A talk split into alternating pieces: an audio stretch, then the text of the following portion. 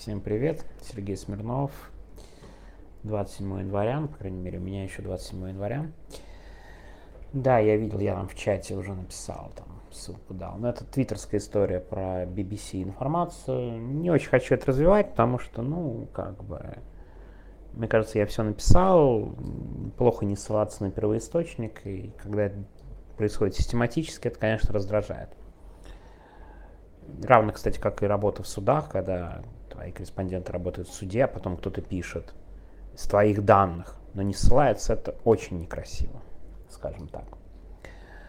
Ладно, но я не буду об этом всем развивать, это все-таки довольно внутренняя история, и мне кажется, возможно, придется потом об этом подробнее говорить. Но я сегодня о другом. И я сегодня ну, не очень был на связи второй половине дня, а потом зашел в интернет, так сказать. И первое, что увидел, это поздравление от Ксении Собчак э, Золотову, тому самому Золотову, главе Росгвардии, там, генерал Динатуров, да, там, как Дима Трещанин любил сказать. А на самом деле это довольно любопытный экземпляр, назову его так. Этот экземпляр возглавляет одну из самых мощных силовых структур в России, по большому счету созданной для охраны общественного порядка. Ну и совершенно очевидно она была задумана, когда Владимир Путин очень опасался каких-то уличных акций, уличного протеста, потому что Росгвардия это, ну, такие внутренние войска, и они нужны прежде всего для подавления выступлений внутри страны. Да, это такая, ну, не могу сказать личная гвардия Владимира Путина, у него этих личных гвардий 55 штук. Но это люди, это та служба, которая должна охранять общественный порядок, но не в плане преступлений и так далее, а вот реально буквальном смысле разгонять митинги. Да, вот это главная ее задача, и поэтому она была создана, и надо было именно эту структуру передать в руки максимально близкого Владимиру Путину человека. И вот этому человеку сегодня 70 лет. И я думаю, когда вы вспоминаете о Викторе Золотове, э, Викторово имя, Золотов и Золотов, господи, я уже скоро перестану забывать, как их всех зовут, мне кажется, это не настолько принципиально. Ну, я думаю, вы прежде всего вспомните о том, как, ну, помимо всего прочего, с ним было много разных эпизодов, ну, там, известных и менее известных, но мне что-то кажется, что вот из условно нашей среды, я в кавычки, да, беру нашу большую такую медийную, наверное, самая известная история, это все-таки вызов Алексея Навального на бой. Да, такая была история, когда он сидел в таком в ярком костюме, там очень много было смешных фотожаб по этому поводу. Реально как какой-то глава хунты в Банановой республике.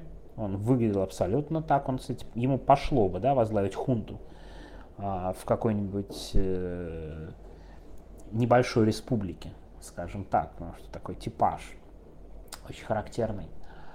И как он долго рассказывал, что он будет делать с Алексеем Навальным, котлету и так далее и тому подобное. И я вспомнил какие-то, знаете, слова и все прочее, что я слышал про Золотого. И тут второй эпизод, соответственно, про Золото. У нас вчера вышел фильм на Медиазоне про Алексея Макарова. Он такой левый активист, анархист, ну, левый активист в прошлом, анархист, а, который сейчас воюет в Украине, да, на стороне Украины. На самом деле давно с ним записали а, интервью, только оно вышло, ну там по ряду причин. А, важно вот что, что Алексей Макаров, да, у нас был Ильдар Дадин до этого, Алексей Макаров активист, такой уличный активист, оппозиционный прошлых времен, если Ильдар Дадин не такой давний, а вот Алексей Макаров более старый активист, он и в тюрьме, по-моему, отсидел, если мне память не изменяет, и во многих акциях участвовал, он был сначала в Левом фронте, потом он был в нацболах, и с ним, был, с ним была история, почему я о нем сейчас рассказываю, в том числе в контексте Золотого, о том, что а, во время одной из акций нацболов а, он был задержан на территории Кремля, и там должен был выступать Владимир Путин.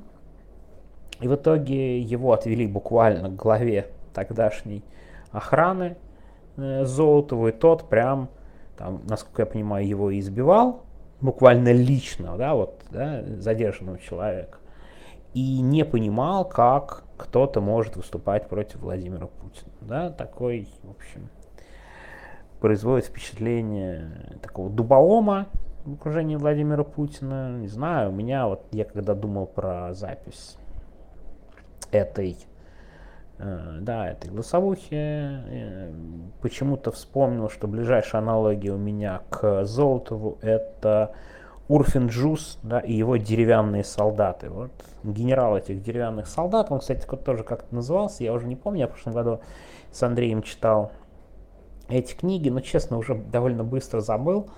И вот буквально генеральный такой солдат Урфин Джуса мне кажется, это самая ближайшая аналогия. То есть Золотов, он как бы ближайший, самый верный человек.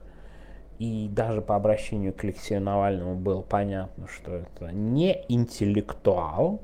Я, знаете, попытаюсь смягчить. И я помнил давно, что его комментировал в свое время Коржаков. Кто такой Коржаков? Коржаков это первый глава ФСО в новейшей истории России, человек близкий к Ельцину, очень влиятельный первые годы, но проигравший в такой конкурентной борьбе группе Чубайса и дальнейшей семье, в том числе олигархам в 96 году. Он человек довольно длинным языком, но при этом надо понимать, что все его слова надо делить на очень много – мне кажется, он очень много выдумывает и немного лишнего наговаривает. Но любопытны его слова про Золотого, потому что именно он взял Золотого на работу. Вот это очень интересный момент.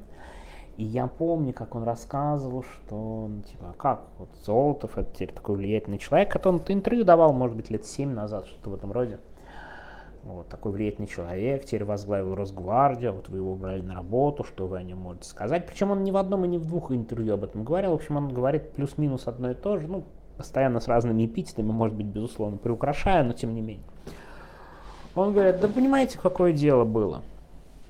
Я же был охранником Ельцина, там, когда он был в Москве, службу охраны возглавлял, а потом Ельцина отовсюду сняли, а я типа вот остался его охранником, и мы в принципе понимали, что у нас людей нет, никто к нам не пойдет работать, никакой карьеры. Сейчас еще Ельцина, не дай бог, посадят, и нас вместе с ним там за какие-нибудь прегрешения. И попробуйте найти людей да, в условную охрану. Хотя у него официальный пост был и так далее. И говорят, мы брали буквально всех подряд. И, честно говоря, не было особого выбора, надо было хоть кого-то брать. Ну, я думаю, возможно, он тут немножко э, преуменьшает или преувеличивает, но неважно. И он рассказал, ну, тогда мы Золотого и взяли, который вообще, типа, после армии, он крутил какие-то болты, был слесарем на заводе. И дальше он рассказывает, что Золотов абсолютно некомпетентен. В том числе, что он просто не умел писать буквально приходил, ставил для того, чтобы писать рапорт мужикам бутылку, и они за него писали, забыл, как выглядит буква. Знаете, конечно, это выглядит немного фантасмагорически, но в отношении Золотого я не удивлюсь, что было именно так. И представляете, этот человек делает оглушительную карьеру. А почему? А потому что он сначала, когда в 91 году победил Ельцин, да, вот есть знаменитое его фото на танке рядом, недалеко от Коржакова, да, такой охранник, охранник обычный. Потом он просится а, новой власти, так называемые, да, э, новые, новые, новые, новые власти. И понятно, что выигравшие идут вверх. Но при этом Золотов, ну ничего прям такого супер особенного, он становится телохранителем, это была большая для него удача для будущего, телохранителем Анатолия Собчака. И отсюда он уже знакомится с Путиным, потом становится охранником Путина, и дальше Путин его везде и постоянно тянет. В принципе, это довольно оригинальный путь, скажем так, продвижения наверх в путинской системе. Но довольно любопытно и интересно, что Золотов стал первым, но далеко не последним человеком, который из охранников стал превращаться в условно-политическую фигуру, когда полное несоответствие его слов, его внешнего вида и так далее, политики. Не знаю, помните или нет, что он говорил э, во время э, мятежа Пригожина, ну не во время мятежа, а после мятежа Пригожина, что получку он какую-то отдал жене и все прочее. Ну знаете, вот, вот сейчас переслушайте еще раз, что он сказал, и в принципе веришь Кружакову, что писать этот человек, вероятно, не умеет до сих пор. Не исключаю. Но, заметьте, он один из тех людей, кто рядом с Путиным, возглавляет важное ведомство. Он запустил вот этот процесс назначения охранников Путина на важные посты. Кстати, в последнее время он немножко застопорился. Я думаю, сейчас Путина переизберут, и он с новой силой начнется. Вообще не исключаю, что у нас и премьер-министр будет из охранников, и вместо Собянина поставят какого-нибудь бывшего охранника, Э, Путина. Но это все начал Золотов. С него все началось. Все-таки самый деревянный солдат оказался первым. И теперь это, конечно, не солдат, а самый настоящий генерал. И когда Ксения Собчак поздравляет его с днем рождения и пишет, какой он хороший, какой он верный, я думаю, она закладывает старое знакомство с ним и надеется, что в нынешних мутных водах где, как бы мы ни относились Собчак, но ее риски в России увеличиваются, все-таки Золотов, такой верный пес, он может сыграть важную роль и защитить ее от возможного преследования. Я думаю, желающие такие, скорее всего, есть.